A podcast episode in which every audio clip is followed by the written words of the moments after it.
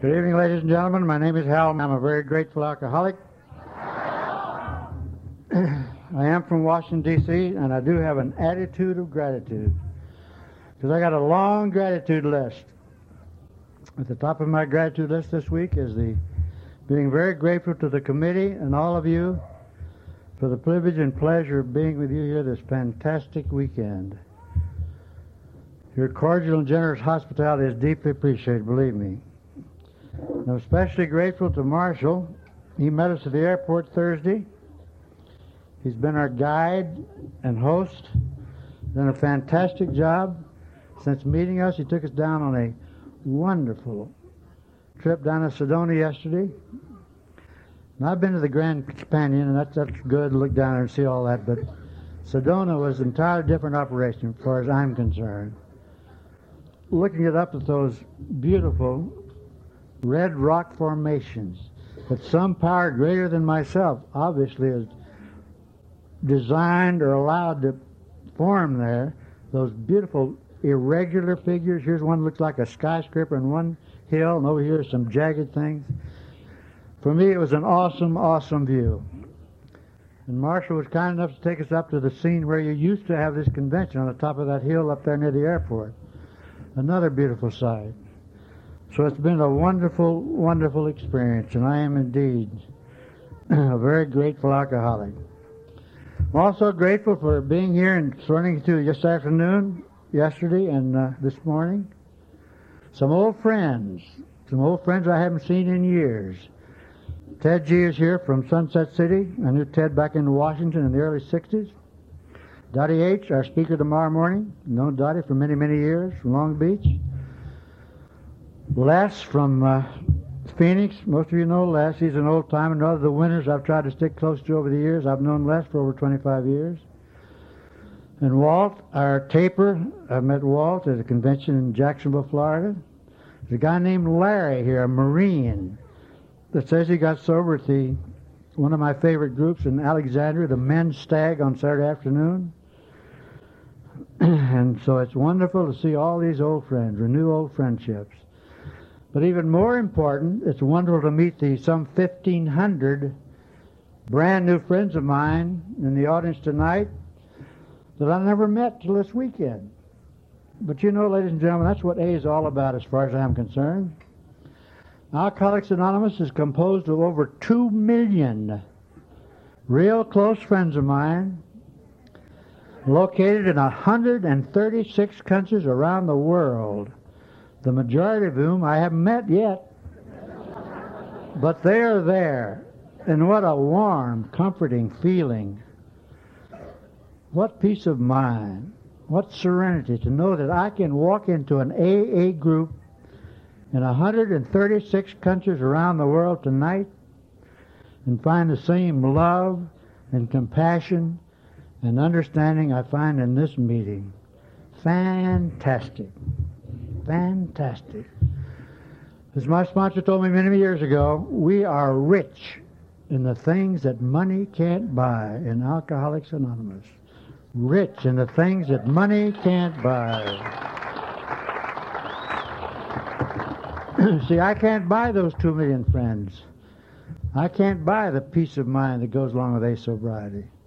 It's a priceless treasure the good Lord gave me and gave most of you.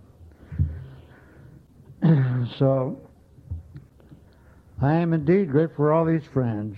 And friends are another reason that I came here at this convention. Two reasons I came to convention, to be honest with you. One is I mentioned to uh, renew old friendships. Number two, to make new friends. and that's what this is all about. Now, as far as the speakers at convention is concerned, eh, yes and no. Over the years, you know, you heard one, you heard them all. It's the same old story. Drank whiskey for a while, I got in trouble. Went to A, stopped drinking, started going to meetings, practiced spiritual principles, and things got better. Same story, night in, night out, year in, year out. A few exceptions and a few changes here and there. Sometimes, this is an old A myth that we try to destroy. It's an old A myth to the newcomers. I don't know whether it's, at least back on the East Coast, we tell the newcomers, don't drink, go to meetings, and things will get better. Just don't drink, go to meetings, and things will get better. Well, most of you know, that's a myth.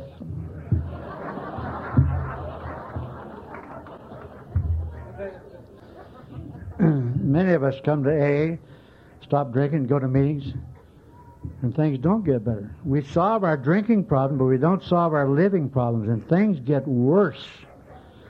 But the point is, we get better. You and I get better, and that's what this program is all about. The program doesn't say anything about changing it, or changing them, or changing things. The program changes us, changes you and me. The Al Anon program is the same for the Al Anon. Good example last night, you heard Joe give us that terrific message. He came today, got sober, started practicing his spiritual principles, and his I think his second son was born with club feet. Things got worse, and that's real bad. But Joe got better. And through the spiritual principle of this program and the grace of God in the medical profession, that young man got better too and got well and recovered. And you heard uh, our friend uh, Mary Pearl today. Remember Mary Pearl, the gal who's one of her character defects is drowning drunken husbands.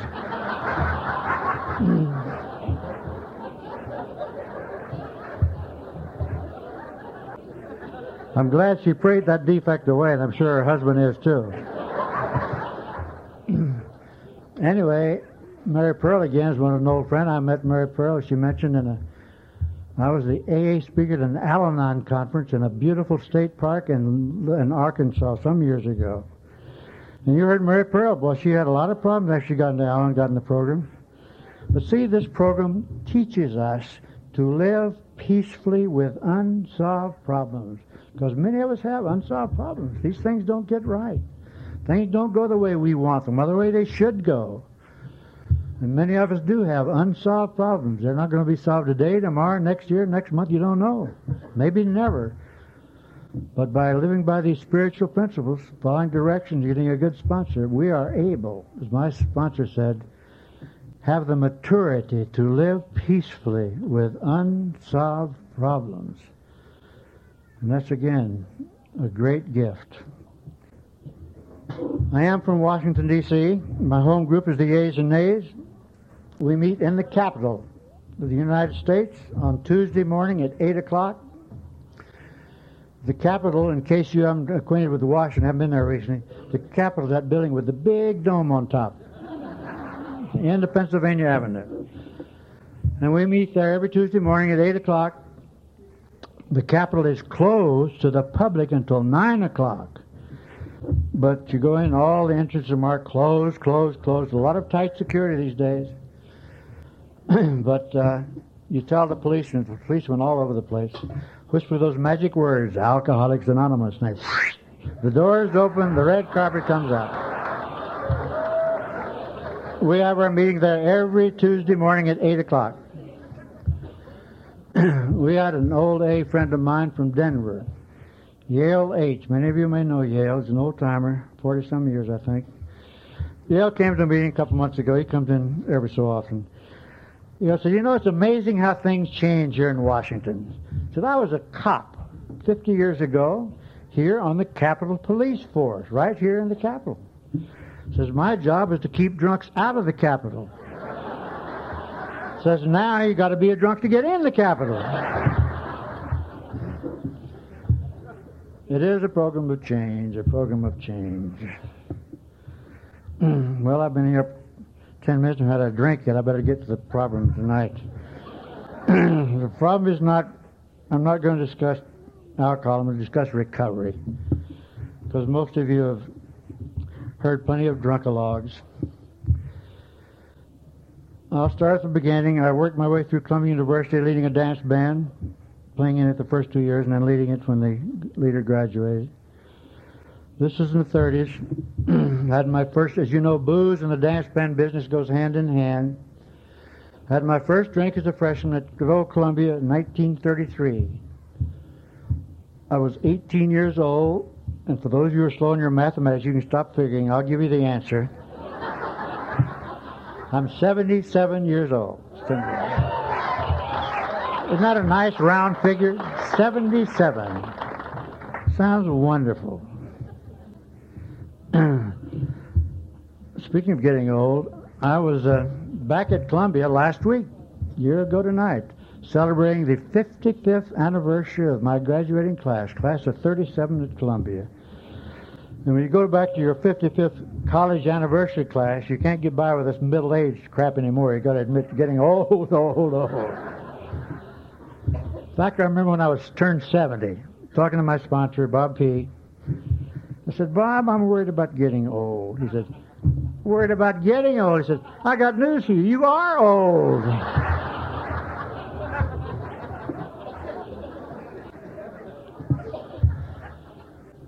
However, there's always a positive side, good side. Growing old in AA does have its pluses too. For instance, my chronological age is taking care of some of my character defects.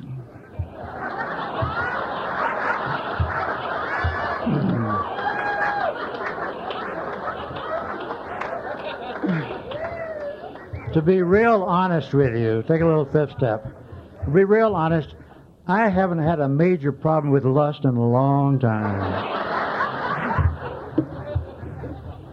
so it's not all bad. In fact, growing old in A is a wonderful, wonderful experience, and I love every minute of it.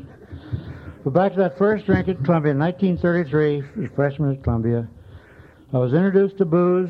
I was taught to drink scotch because gentlemen drink scotch whiskey.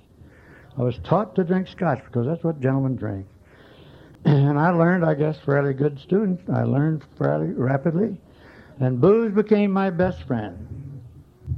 Booze was something I could count on. It was there all the time. Never let me down. Booze made good things better and better things best. Booze lessened the pain of reality. It made it acceptable. So I jumped right into this thing, enjoyed it. Every drink, I was wonderful, wonderful life. I just couldn't get enough of this booze. There was a great actress in those days. Her name was Mae West. You younger people don't know. Ask your mother and dad about her. She was quite a star in those days. Mae had a one-liner that I thought described my feeling towards alcohol just beautifully. A very succinct definition of my relationship with booze. Mae said, "Too much of a good thing is wonderful." And that's the way I felt about this booze. Just couldn't get enough of that wonderful stuff. And booze became, as I said, my best friend for many years. Booze was the basic ingredient in gracious living. And I loved it. I enjoyed it for years and years and years. Booze was very kind to me. At that dance band at Columbia, went on a lot of cruises out of New York City in those days, to Europe every summer. First American dance band to play in the Soviet Union in 1935. And the basis of all this gracious living was booze. Good, wonderful booze. So I've had a lot of happy, happy living in my life thanks to alcohol. However, unfortunately, I had a disease called alcoholism. It wasn't apparent at the time, but it was there. And as you all know, it's a progressive disease, and mine progressed just like it does.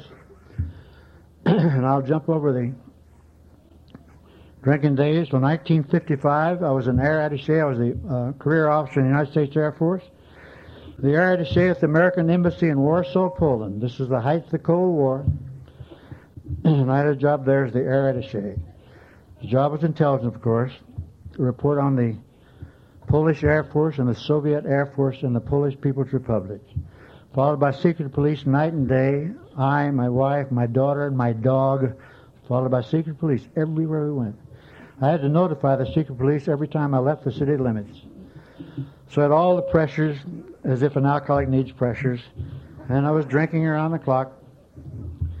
and here's where, after drinking an awful lot for a long period of time, social drinking, I built up, without realizing I'd crossed that line from social drinking into addiction. I had become dependent upon alcohol. I had become an alcoholic. I say I became an alcoholic in Warsaw because that's where I lost my choice. If it's inherited, and there's very good evidence that there is a relationship, genetic relationship with this disease, my father died a practicing alcoholic at 43 years old. So I may have been born an alcoholic. I don't know, and it's immaterial. I say I became an alcoholic in Warsaw because this is where I lost my choice. Up until then, I drank because I wanted to drink with nice people in nice places, that gracious living. Things were wonderful. No problems. But suddenly in Warsaw, I realized I had to drink to live. I had to drink to function. I couldn't go to my office. I couldn't sign letters. I couldn't do anything. There was some booze there. I had lost my choice. I had to drink to live, and I had to drink to function. Being an Air Force attache, the Air Force goes first class. we had a beautiful 16-room villa in the outskirts of Warsaw, across the Vistula, with five live-in servants. my wife would have breakfast served in bed every morning while she was having breakfast. I would sneak into the pantry. And then this, again, alcoholics still planned. Even in our drinking days, we planned ahead a little bit. And the night before, I'd stashed in a 16 ounce silver goblet along with the ingredients so there'd be nothing diluted orange juice, vodka, champagne. So while my wife's having breakfast in bed, I'd sneak into the pantry and pour myself a 16 ounce goblet of one third orange juice, one third vodka, and one third champagne. And that was the way I would start the day. And it was a beautiful way to start the day. Now we have a slogan in A, don't analyze, utilize. Don't analyze, utilize. When I came into New York in 64, it was slogans every meeting place. I don't see it very often anymore, but it's still a good slogan. Don't analyze, utilize. Because most of us come to this club and start analyzing. So it's still a great slogan. However, over the years, I've taken the privilege of analyzing this drink. As you know, the old the doctor medical professors say you breakfast is the most important meal of the day. So you got to have a good, strong breakfast, bacon, eggs, and all that stuff. Well, I don't know about you, but in my drinking days, I couldn't face eggs in the morning, much less eat them. However, that orange juice, full of vitamin C, that filled their breakfast requirement. And those of you with the shakes in the morning, you know you got to have a hair of the dog that bit you. And that 150 proof Polish vodka into that decanter, that took care of the a bit of the hair of the dog that bit me, and it pulled in those nerve endings where you could sign your name and kill those butterflies in your stomach. You got the back feeling almost normal. And that champagne satisfied the snob requirements.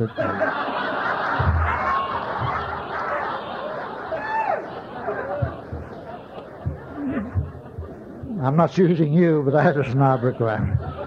I've noticed over years attache, I mean, excuse me, alcoholics have snob requirements at all levels. The champagne drinker, he looks down on the liquor drinker, the guy that drinks booze. The booze drinker looks down on the beer drinker, the wine drinker. The wine drinker looks down on the beer drinker. And the beer drinker looks down on the guy under the under the bridge that's drinking canned heat. So no matter what level, there's a snobbery level above you or below you. Anyway, this get down all right, get to the office, feeling a little better now. Being the attache, my office was top secret. As I told you, strict intelligence. Secret police job is to keep me from doing my job. So the office was top, classified top secret, and no one, not even the ambassador, could come to my office on the third floor unless he was cleared by the Marine Guard on the first floor. So that gave me complete privacy. I had written the Air Force that over in Warsaw had a few requirements we needed. I needed a 16 cube, cube 16 foot cubic, what am I trying to say? 16 cubic foot refrigerator to store my film supplies.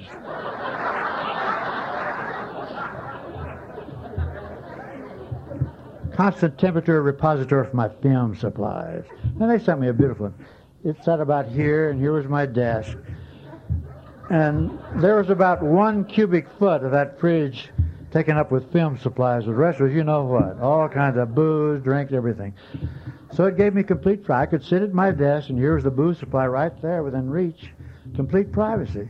And no one could come to that office. They were announced down the three floors below. It took them at least five minutes to climb those three floors of steps, no elevators. So I had complete privacy. Sit there and drink all day, writing my reports, doing my job, knowing that nobody's going to catch me. So I was drinking around the clock. Warsaw was a hardship both supposed to be two years. We stayed three because I never had it so good in terms of material things before or after. came back to the States in 58 and on a debriefing tour in New York and Washington, D.C., where I had as the attache, I had to report to the Director of Intelligence, Army, Navy, Air, the CIA, the National Security Agency, the State Department, all the intelligence community. And I was supposed to have all the answers, the expert on the Polish Air Force and the Soviet Air Force in the Polish People's Republic. They were asking me a lot of questions. And I was supposed to have the answers after three years. Well, for this alcoholic to have answers, I'd have some booze inside of me. So I'd get up in the morning, have a couple of shots where I would stay at the BOQ hotel to get me started, to get well. and get to the first briefing, and I carried my, I had to have booze with me around the clock, and two meetings, in the mo- two briefings in the morning, two in the afternoon. So I had to have a supply with me, so I carried my booze around in an attache case labeled top secret for obvious reasons.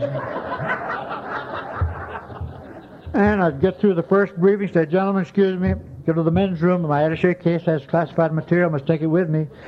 Into the John, glurp, glurp, back to the next briefing so forth throughout the morning and afternoon, get back to the BOQ, wherever I was staying that night, and face the cold, hard facts. I'd consumed one quart of booze, nipping, between briefings, plus the normal cocktails at lunch and dinner. And in a moment of lucidity, I admitted this was a little beyond the realm of social drinking. what to do? What to do? this fantastic computer we have in our mind. They talk about all these computer things, all they're getting more modern computers, bigger and better. Still, the greatest computer in the world, in my opinion, is that brain we have between these two ears. We started this business a long time ago. Anyway, my computer went to work. This was 1958. Back 17 years before, 1940, excuse, 1940, I was a member of the National Guard New York Horse Cavalry the Horse Cavalry. We were inducted for one year back to duty to Fort Devens, Massachusetts. And in March of 1941, we were very bunch of real snobs from New York City. We went up there to Fort Devens in January of 41, inducted for one year. And there's an old Fort, Dev- old Fort Devens was there, been permanent post for years. They'd built a lot of new things for the World War II inductees. So we had a part of it down at the far end, the new part. We built our own officers club. We didn't go to the club, the big red brick one. No, we built our own down there. We dressed for dinner every night. 5:30 happy hour. Boots and breeches, Sam Browne, the whole bit. Bunch of real New York snobs. And someone brought in that Jack Alexander article, March 1st, 1941, the first national publicity on alcoholics, alcoholism and AA the Jack Alexander article and read excerpts to it over the bar during happy hour. and I remember our reaction, mine, most of my officers, sit there throwing down this hot uh, martini, said, pity and sorrow for those poor alcoholics. yeah. They had joined A and they were going to live. God bless them, that's great. But they could never drink again as long as they lived. I guess it was better than dying, I thought, but I don't know. Sounded to me, sounded to me like a fate worse than death. They could never drink again as long as they lived. And that was our reaction in 1941. Here it was 17 years later, and that thing went through my mind. Alcoholics Anonymous. I wonder if I'm an alcoholic. My next assignment was Hamilton Air Force Base, San Francisco. and I decided that I remember that article. I thought I remembered it. I had read it 17 years before. I remembered, I thought that article said alcoholics could not stop drinking on their own. They had to go to Alcoholics Anonymous, and that's how they survived. That's how they were able to stop drinking. They could not stop drinking on their own. Well, this alcoholic mind says, well, wait a minute. If you can stop drinking on your own, you're not an alcoholic. Makes sense. Made sense to me. And I stopped drinking on my own. May 1st, 1940, uh, excuse me, 1958. May 1st. Stopped on my own in San Francisco. Excuse me, stopped in New York City because I had a brand new Chrysler with those big fins on it, heading for San Francisco. And I don't know how, I haven't been able to figure this thing out. A psychiatrist told me I didn't have, I had a little withdrawal, but not the one you would expect from drinking a quarter booze a day for years, just suddenly, boom, just cold turkey. the psychiatrist explained it later. Said, "Well, you so incentive first a brand new car heading across country, and you were in, you were motivated. You were proving that you could stop drinking on your own. You were motivated, and I guess that's what kept me through. Anyway, got through to California." Back to gymnasium, lost 20 pounds of fat I picked up in Europe, chasing the squash ball around. Never felt better physically in my life. Went back to church, paying lips. I hadn't been to church in three years in war, so there were no open churches. Went back to church, paying lip service, going through the singing the hymns and mouthing the prayers. It looked good. At the office, boss was saying nice things, occasional pat on the back. Everything looked great on the outside, but inside I was the most bored, resentful, unhappy, sober person in the state of California. Obviously, I was dry. I wasn't sober. but I couldn't figure this thing out. If booze had been my problem and I'd stopped drinking, why wasn't I well? Why didn't I feel good? Diplomats would come through. We met in Europe. We'd take them on the grand tour up the top of the mark. And there they were raising their champagne, whatever, and toasting that beautiful San Francisco Bay Vista. And there I was with a cocoa or ginger ale trying to be charming. And I hated those people. and I hated the people Saturday night at the officers club at the big dance. Everybody having fun, enjoying life, and I was on the wagon. But I couldn't figure this thing out. Why was it? If booze was my problem and I stopped drinking, why wasn't I happy? Well, what I didn't know was I had a disease called alcoholism, and this is a threefold disease mental, physical and spiritual. And on my own, still in the driver's seat, I'd been able to cope with the physical aspects of this disease. I'd stopped drinking. And ladies and gentlemen, if you put the plug in the jug, you can take care of the physical aspects of this disease. But on my own, still in the driver's seat, I had not been able to cope with the mental and spiritual aspects of our disease. I'd stopped drinking, but that's all I'd done. it was a life without meaning, a dry life, wasn't sober, a dry life without meaning, without purpose, without direction. A dry life, sober life without AA. And it wasn't enough for me. This is late 58. I decided I'd give this thing a good shake. Eight months, not a drop. So decided to try a little social drinking. For you who remember 58, this was the year the California wineries brought out Thunderbird. and that was my introduction to social drinking. I remember telling we were having guests in for dinner, I mean for cocktails every day during my eight months sobriety. I still make drinks for my wife and my friends every day. It didn't bother me. I remember Grandly and I want to have a little Thunderbird with the guests this afternoon while they're having their martinis. And the first day, a little old-fashioned glass, a couple lumps of ice, two ounces Thunderbird. A couple days later, double old-fashioned glass, two lumps of ice filled with Thunderbird. A week later, no ice, double old-fashioned glass full of Thunderbird. And about a month later, I realized I was drinking a quart of Thunderbird while my guests were having their two martinis. And I think about four months later, I was back on the hard stuff, drinking more than I had been when I went on the wagon eight months previous, proving to myself without realizing it the progressiveness of this disease. Sobered up again and uh, in uh, 60 when the Air Force sent me back to Randolph to get checked out in jets. We all had to get jet qualified. Again, I had a purpose motivated to stay sober for six weeks to get my jet ticket because if I didn't get jet qualified, I would be grounded and lose my flight pay. So I had a reason. Stayed sober six weeks at Randolph, got my jet ticket back to San Francisco, and I think I stayed sober another three weeks before I rationalized I could fly those jets. Certainly with more confidence, and I thought more precision, few shots of booze under my belt, and with a month drinking around the clock again. And by the grace of God, and that's the only way I can describe it, I flew jets for four years, never had an emergency, got by with it. About this time, I found a beautiful way to spend Sunday morning. Get my wife and daughter off to church. I reckon seven days a week in those days. Get my daughter, wife and daughter off to church, and uh, call the down down to the flight line, set up a little T-bird, that's a single jet trainer, get my wife and daughter off to church, have a few drinks at home, to get well, down to the flight line, take off on a local flight over San Francisco, 30,000, 35,000 feet over San Francisco Bay, call the tower, turn on KABL, the San Francisco Good Music Station, take push back that oxygen mask, pull out that flask of Jack Daniels Black Label sipping whiskey, and sip that whiskey and do lazy eights over San Francisco Bay.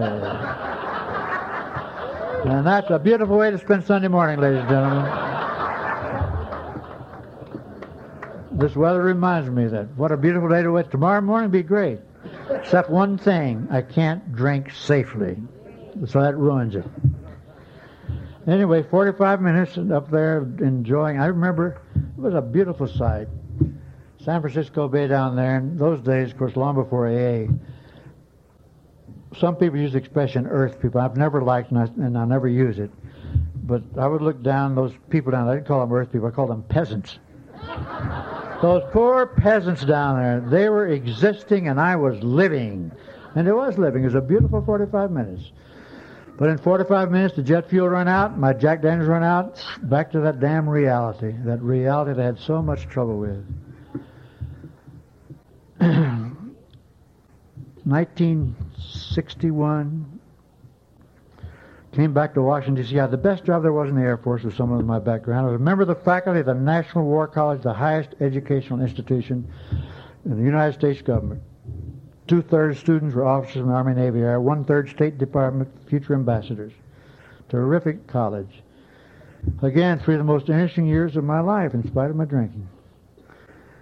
but here, and I had a wonderful job, best job in the world for someone with my background. Very wonderful wife and daughter. Had the world by the tail, and I drank it all away. Then the Air Force called me in one day and let me know that they could probably get along pretty well without my services. They took a dim view of the three-star general and said, Hal, you're doing a good job here at the college, but you smell like a brewery all the time. And every day we go up there for lunch, and you and another officer, my calf, you go up there to the bar and you drink your lunch. You're setting a bad example for the students. Faculty member, you're supposed to set a good example. And he warned me to cut out this crap. Well, I cut it out for a while. You know how cut it. Well, okay, okay, okay. I'll go along with the program. But three or four months later, back to the boozing, and less than a year later, he called me and let me know the Air Force would do pretty well, probably without my services. I had a choice. They didn't kick me out. They gave me a choice. I could voluntarily retire, put in for voluntary retirement. I had the years in, or they would court-martial me and I would lose my pension. So it wasn't too hard to make the decision. so according to the record, I voluntarily retired from the Air Force with 30 years service. So here I was, kicked out of the Air Force, 1964, bankrupt mentally, physically, spiritually, financially, a hopeless, helpless alcoholic, unemployed, unemployable. I couldn't figure this thing out. What the hell happened? What the hell happened? All those plans and all those good jobs, running around the world in a diplomatic status and living it up, attache business, all gone. My whole life was shot. Total chaos, total disaster. And I couldn't figure out why. I knew booze had something to do with it, but I didn't know it was all booze. Because I knew a lot of Air Force officers I thought that drank as much as I did. They were still on duty, still living it up, still drinking it up. Why me? Why me? Why me? I couldn't figure this thing out, so I said, well, what I need is a good psychiatrist. So I got a hold of an Air Force psychiatrist who was serving his two years in the Air Force, just completed school. And I told him my sad story. I said, Doc, and I'm going to tell you the truth. I'm going to save you a lot of couch time. I drink too much, I guess, but I'll tell you why I drink. The Air Force doesn't understand me. The Air Force hadn't promoted me in 15 years. I was a lieutenant colonel, permanent rank in the regular Air Force for 15 years. I held full colonel jobs in the Pentagon twice. Air Attaché was a full colonel job. Director training at Hamilton, full colonel job, straight through and never got promoted. Well, you probably know why I didn't, but you know. And some years later, one of the colonels on the general on the promotion board told me why. I said, "Hal, your, your name used to come up. You're at the top of the ladder. You have the best job, a good background." But someone said, "Yeah, but he drinks too much. And one little thing like that, and your name was taken off the list. So that was why I didn't get promoted for 15 years. Was he drink good officer, but he drinks too much. Anyway, went to see the psychiatrist. I told him about all this stuff. Told him why I drank. The Air Force didn't understand me. My wife didn't understand me. Told him the truth about all these things. And he listened to this jazz. He was a very patient psychiatrist. He listened to this jazz for 30 days, seeing him every day, military hospital. And again, by the grace of God, and that's the only way I can describe it, the doctor was a recent graduate of Columbia P&S, College of Physician Surgeons, good old Columbia, one of the first medical colleges to teach about alcoholism and send their doctors to 12, a minimum of 12 AA meetings. This guy knew about alcoholism and he knew about AA. This was 1964. In those days, very few psychiatrists knew about alcoholism at all. Joe Pursch describes as most of the psychiatrists of those days looked upon alcoholism as a Valium deficiency. and they did. They so I could have very well picked one of those guys. Oh, stop drinking, take these tablets. But again, by the grace of God, I got this doc that knew all about it. And he, said, after 30, he said, Hal, you're not psychotic, you're not crazy, you're an alcoholic. I can't help you with your booze problem. I'm a psychiatrist. Said, I know an organization that can help you called Alcoholics Anonymous. And I followed directions, thank God. I guess that was the, I look back on it, the start of my spiritual awakening. Because up until that point, I was fighting, fighting, fighting. No, no, no. Why me? Why me? Why me? And this doctor, who I, I respected his profession, his background, good old Columbia man, I said, yes, sir. And I went to my first day meeting, November 17, 1964, Lenox Hill Group in good old New York City. And by the grace of God in this program, I haven't found it necessary or desirable to have a drink or any mood changing drug since then. Only by the grace of God in this program. So here I was in AA.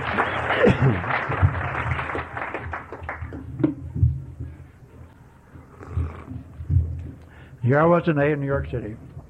Those days, three day, uh, three meetings a day minimum, no big deal. Go to a noonday meeting, and all the major groups had a beginners meeting at 7:30 to 8:15, and go upstairs for the speaker meeting at 8:30. So three meetings a day was no no big deal. Four and five on Saturday and Sunday, and I jumped in this thing with both feet.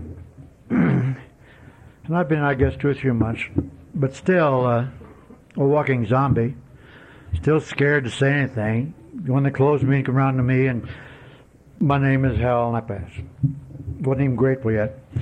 And uh, my sponsor told me, listen, this is a program of caring and sharing. You got to say something. I said, I don't have anything to say. I said, well, say something. So you had a good day, you had a bad day, you met a new friend, or something. Say something. Participate. Program of caring and sharing. So I started trying to share a little bit. And I gradually let the information get out. I was feeling a little better now. That uh, okay, I'm a drunk just like the rest of you, but I want you to know I'm not a downtown drunk. I'm an uptown drunk. I'm not a refugee from the Bellevue psych ward where many of our people came from. I'm not a drunk from the Skid Row down in the Bowery. I'm an uptown drunk from good old Columbia, that college on Broadway, 116th Street and Broadway. Now, I wasn't bragging, I was sharing. You understand that? Just sharing. I kept on sharing discreetly, I thought, and I gradually let the information get shared out. Yes, I'd spent nine years of my life at good old Columbia, and they'd given me four degrees a bachelor's, two masters, and a doctorate. Just want to let you know you're getting a little class in your outfit. wasn't sharing my, I mean, wasn't bragging mine, was just sharing, just sharing my experience, strength, and hope with you. One of the old timers called me out one night. Said, "Hal, you know we see a lot of smart Alex. Actually, used a different word. like you come in here in New York City." and said, We look upon you as one of two things. You're either an overeducated drunk or an intellectual idiot. said, Have your choice. Either definition applies to you.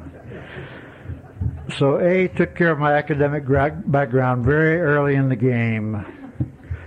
You know the old thing, that uh, old adage about some people are too smart to get this program, but nobody's too dumb. My sponsor warned me, said, if you'd been 2% smarter, you'd probably never have made it. But thank God I missed that 2% and made it. so I was in A for a while, having a third step meeting one night. Subject was the third step, the beginner's meeting. I said, yeah, the third step is great. I'm beginning to feel a little better now. I was feeling better physically. The butterflies have stopped, getting sleep, and uh, mentally, my mind seemed to be clearing up. And spiritually, I thought I was making a little progress. I'd made the decision to turn my will and life over to the care of God. And I explained this to the people. Yeah, the third step is great for me. I'm, I'm coming along. I'm trying real hard. I don't drink. I go to meetings. And God, it's all yours. That was my interpretation of the third step. They said, because you know you told me, don't, I mean, let go, let God, turn it over, turn it over. And that's the way I interpret it. Don't drink, go to meeting, God, it's all yours. Again, one of the old timers called me aside and said, How you either misread or misunderstood the third step.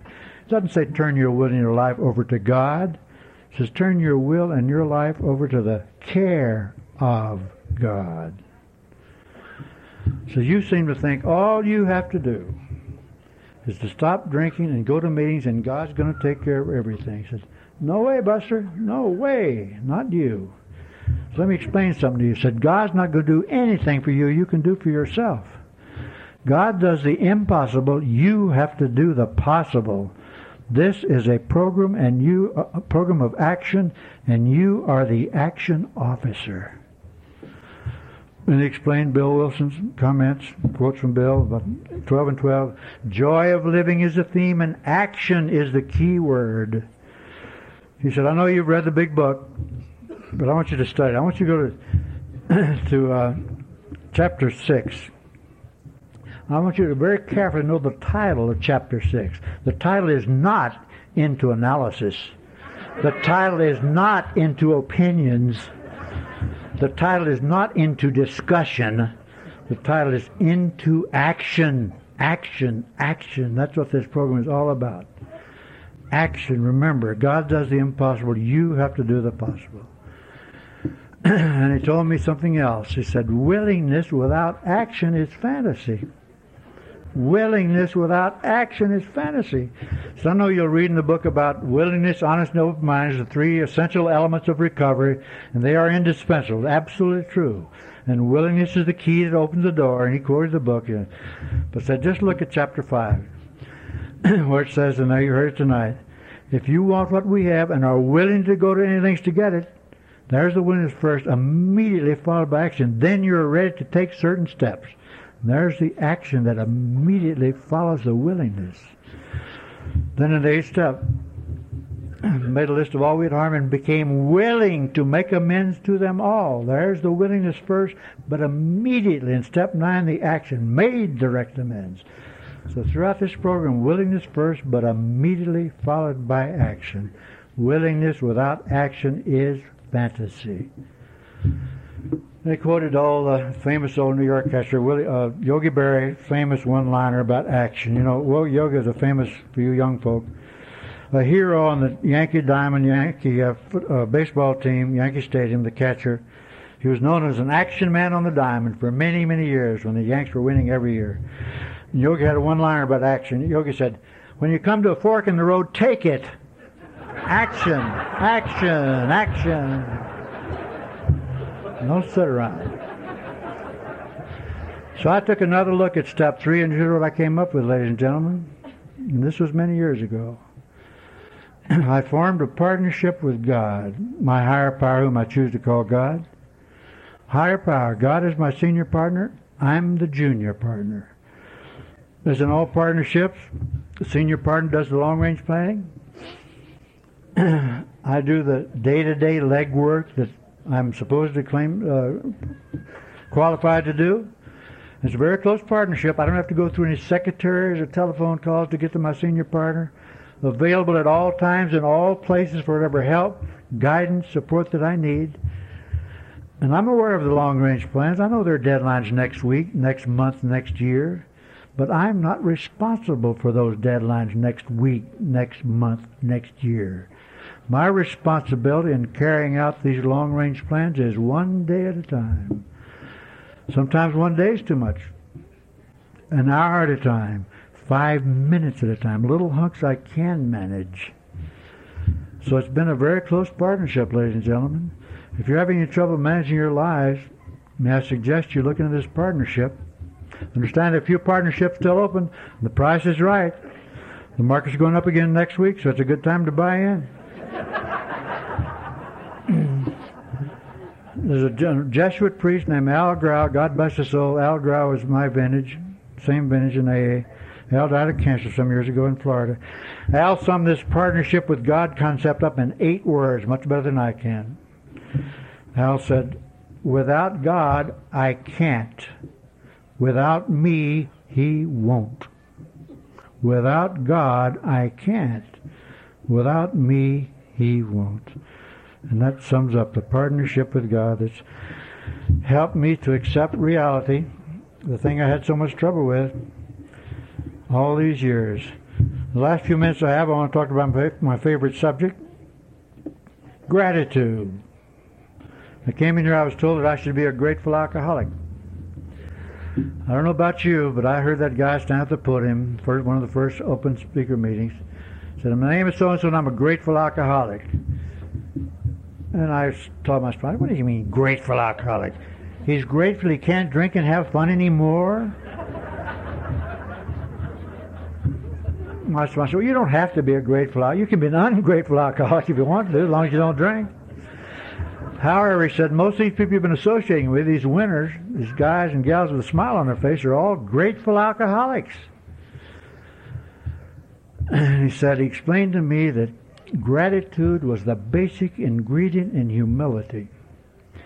And humility was the basic ingredient in anonymity. And anonymity was the spiritual foundation of all our traditions, ever reminding us to place principles before personalities.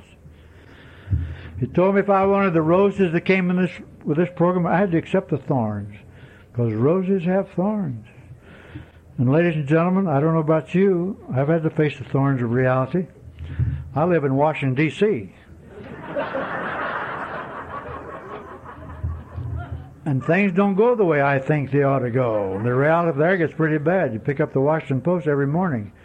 Bad deal. As most of you know, Washington is the murder capital of the world.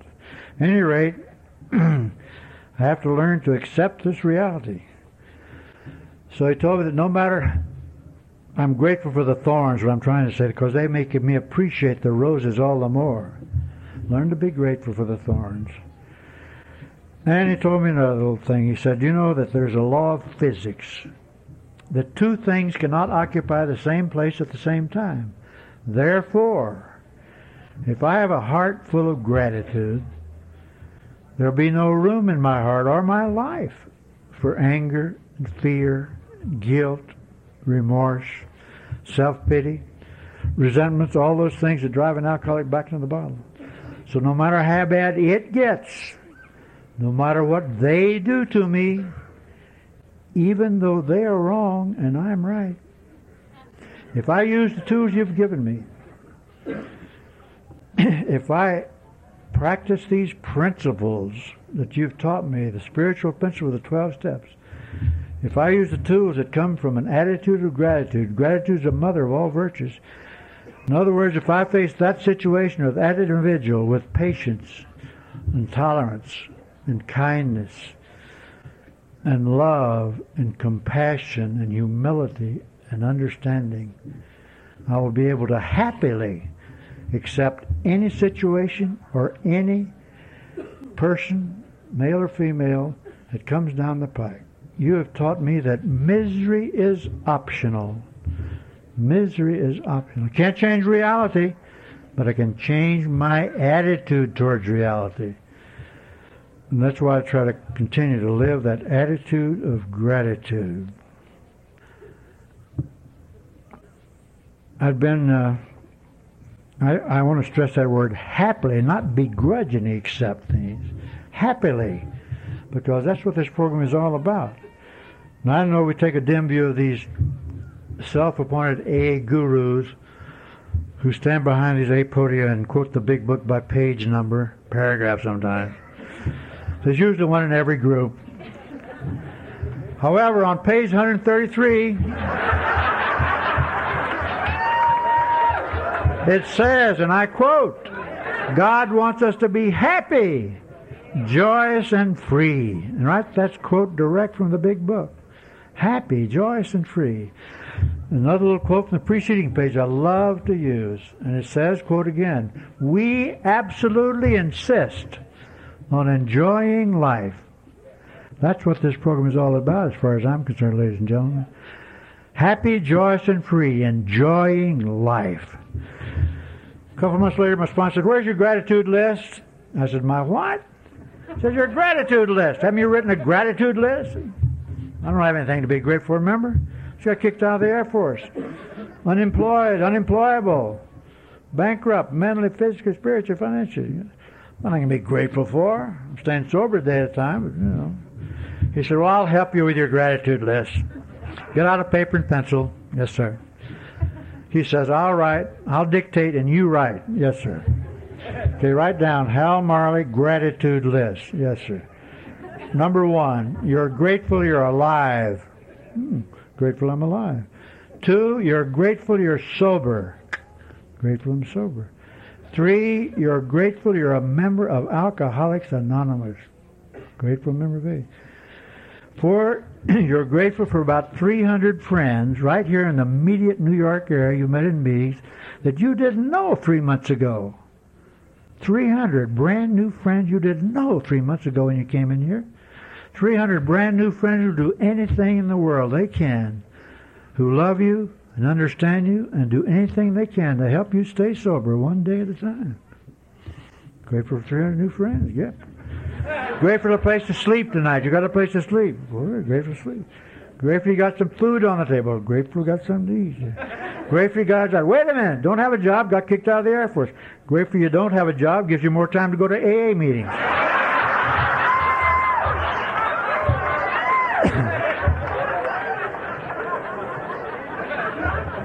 Went to a lot of AA meetings. I still go to a lot of AA meetings. Because CNA taught me, and I learned to listen. I don't know about you, but I didn't do much listening back when I was drinking. No reason for me to listen. You had all the answers. You listen to me. And that was my attitude during my drinking days. With AA, I learned to listen. And now, ladies and gentlemen, I listen to learn. And I learn something at every A meeting I go to. And I don't want to tell you how many meetings I go to. I don't embarrass the newcomers, scare them away. Anyway, I still go to a lot of meetings. I learn something at every meeting I go to. Either a new learning, an old learning reinforced, or what I call a negative learning. I learn what not to do if I want to stay sober a day at a time. so I still go to a lot of meetings. I still get a lot of learning. I learn something every day in AA. A few months later, sponsor, you got your gratitude list? Yes, sir. Checking it every day. And I still check a gratitude list, ladies and gentlemen. I told you tonight, I got a long and it gets longer and longer and longer. And still, I have, don't misunderstand me, the newcomers. There's still days, I said I live in Washington, still days where things don't go my way. They're wrong, and I'm right. But I get out that gratitude list. Sure, there's some minuses in my life over here, but look at the pluses. Look at the pluses. So on these seemingly bad days, and they're seemingly bad, they're not really bad, these seemingly bad days where things don't go my way, just get off that gratitude list and look at the pluses. And those negatives seem to be pushed away. So I still use my gratitude list. Anyway, my sponsor said, now you got your gratitude list under control. Said, I want you to realize that no big deal sitting around these meetings saying, my name is so-and-so and I'm a grateful alcoholic. That words are cheap. Words are cheap. Says gratitude is an action word. An action word. You got to live an attitude of gratitude. So the question obviously is, how does one live an attitude of gratitude? I wouldn't uh, presume to even suggest how you should live an attitude of gratitude. Anymore, I tell you how to work the steps. It's an individual program. Easy does it, but do it. I will share with you how I try to live an attitude of gratitude a day at a time. This morning, as soon as I open my eyes, I crawl out of the sack and get on my knees, and I thank God for those three basics. Thank God I'm alive. Thank God I'm sober. And thank God I'm a member of Alcoholics Anonymous. And that's the way I start every day of my life, no matter where I am in terms of geography, no matter what the weather is, no matter what my program is for the day. Says, oh my, I have those three things going for me. I figure those three things going for me, I'm in pretty good shape. Not just to put up with another day, I'm in pretty good shape to live and thoroughly enjoy another 24 hours of the AA way of life. Because that's what it is for me, ladies and gentlemen. A is not something I joined, it's something I live. So on my knees in the morning and on my knees at night. Pretty simple way to let the good Lord know I'm grateful. What about nine to five out in the real world? Facing that reality that I had so much trouble with all those years when I had to pour booze on that reality to make it acceptable. That reality is there today, worse than it was in those days, and I can't pour booze on it anymore. How do I accept that reality, nine to five? Prayer, ladies and gentlemen, has become increasingly important in my life. My first sponsor, God bless his soul, the Methodist minister, Thomas Y. Lovering Jr. Tom passed on about three months before Chuck did in 84. Tom taught me a lot about prayer. He referred me to Norman Vincent Peale's little tome on action prayers, thinking prayers, shooting prayers. Call it what you may. To me, they're conscious contacts with God. There's a little prayer in the 24 hour book that's become more useful in my daily life. Don't misunderstand me. The Serenity Prayer is still a standby. It's still there, number one. It never seems to wear out. It's durable, believe me. but this little prayer on January 12th, you want to look it up, tells my story. It says, quote, I pray that I may be grateful for the things I have received and do not deserve. I pray that this gratitude will make me truly humble. It reminds me from whence I came. It reminds me that my sobriety is a gift from God, an undeserved gift, pure case of serendipity. Second part about humility reminds me of the definition my sponsor gave me many years ago. It says humility is a recognition of the allness of God and the nothingness of self. Humility is a recognition of the allness of God and the nothingness of self. Of myself, I am nothing. And I was leading a closed meeting in the Washington area some years ago. Closed meeting, the subject was the third step prayer, and I quoted that line Relieve me of the bondage of self. That's what I have to do. Get self out of the way. And I was quoting another of my morning readings, the uh, Daily Word, uh, God Calling, May 3rd. Kill self now. And one of my good friends saying, Well, you deserve a little credit. You go to a lot of meetings. You've been sober for 24 hours. You deserve a little credit on your own. You're here doing things. Said, wait a minute. Look at the record. Look at the record. When Self ran the show, as I've told you, Self ran the show for 49 years. And there were some good years in there. There were some fantastic years in there in my Air Force career and those good jobs. But we pay off on end results. I told you the end result in 49 years with Self running the show, me, myself, and I, total disaster after 49 years, and we pay off on end results. And that was the end result for me when Self ran the show after 49 years.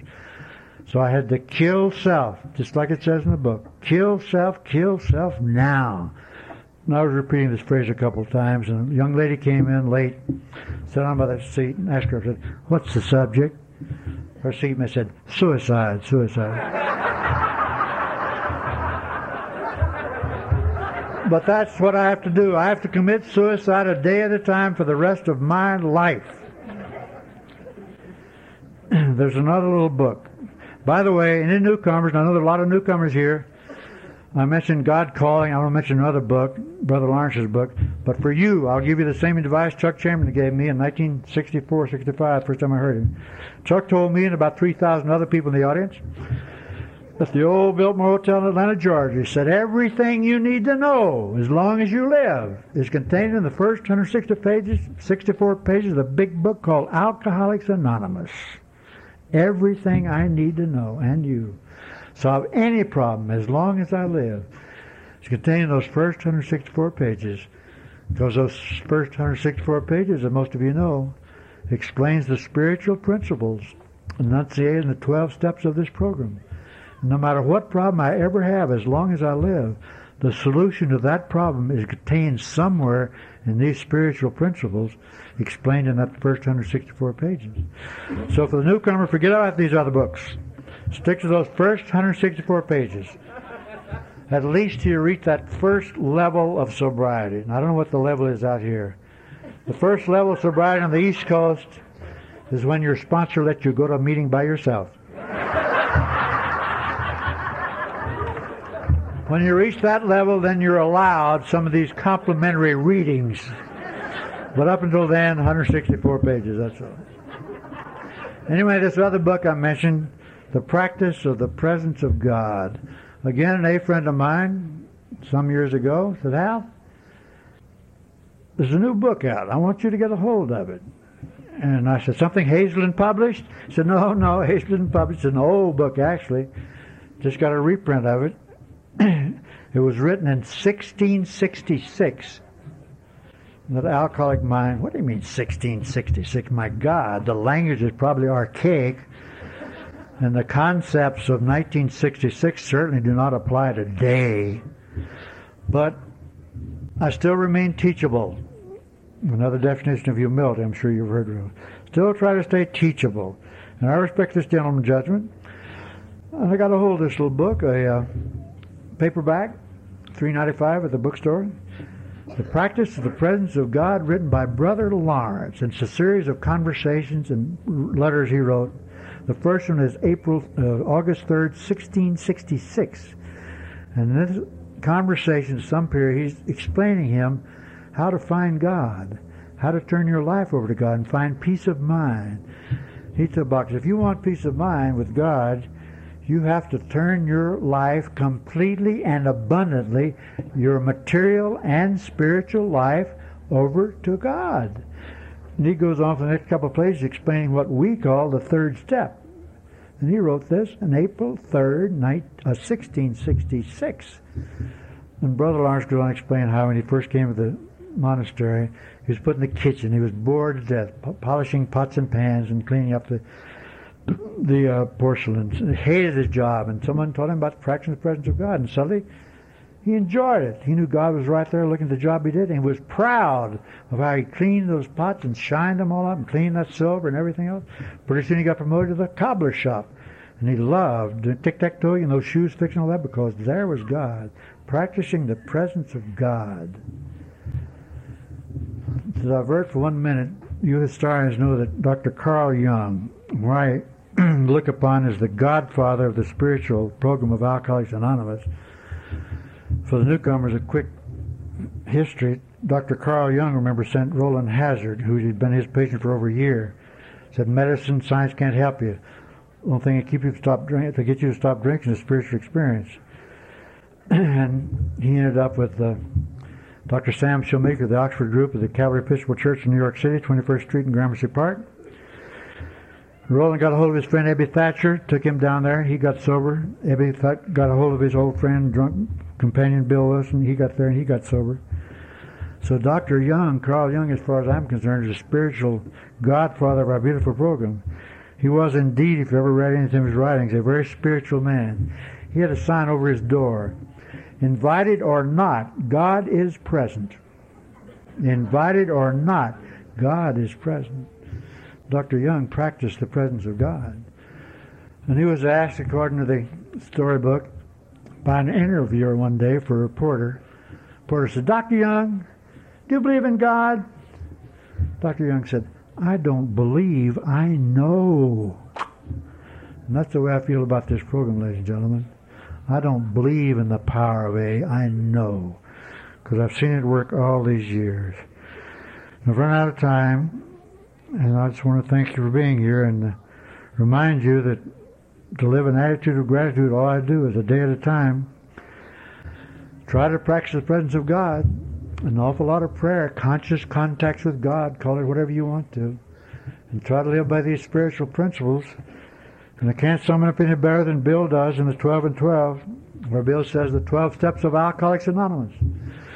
are a group of principles spiritual in their nature, which, if practiced as a way of life, can expel the obsession to drink and enable the sufferer to become happily and usefully whole. That's what you wonderful people in fantastic program have given me. A happy, useful, whole life. Restored to the human race back in the mainstream, living, loving, and thoroughly enjoying the AA way of life. I've run out of time. I was brought up in the old conservative A school that meetings should talk should be only one hour. Remember my first Brownwood retreat, 1968. I met a wonderful guy named Harold Wilson. God bless him. Harold's still going strong. I said, Harold, how are the meetings out here in Texas? They run overtime. What are the hour and a half meetings? Hour and what? I said, oh, here they're one hour. Al. I said, here we believe we start the meetings at 8 and we stop them at 9. We believe if they ain't bought it by 9, they ain't going to buy it tonight. So if you haven't bought it tonight, you got to come back and we hear Dottie tomorrow morning, and I'm sure she'll make up for any mess I might have made tonight. Thank you all for listening. God bless you.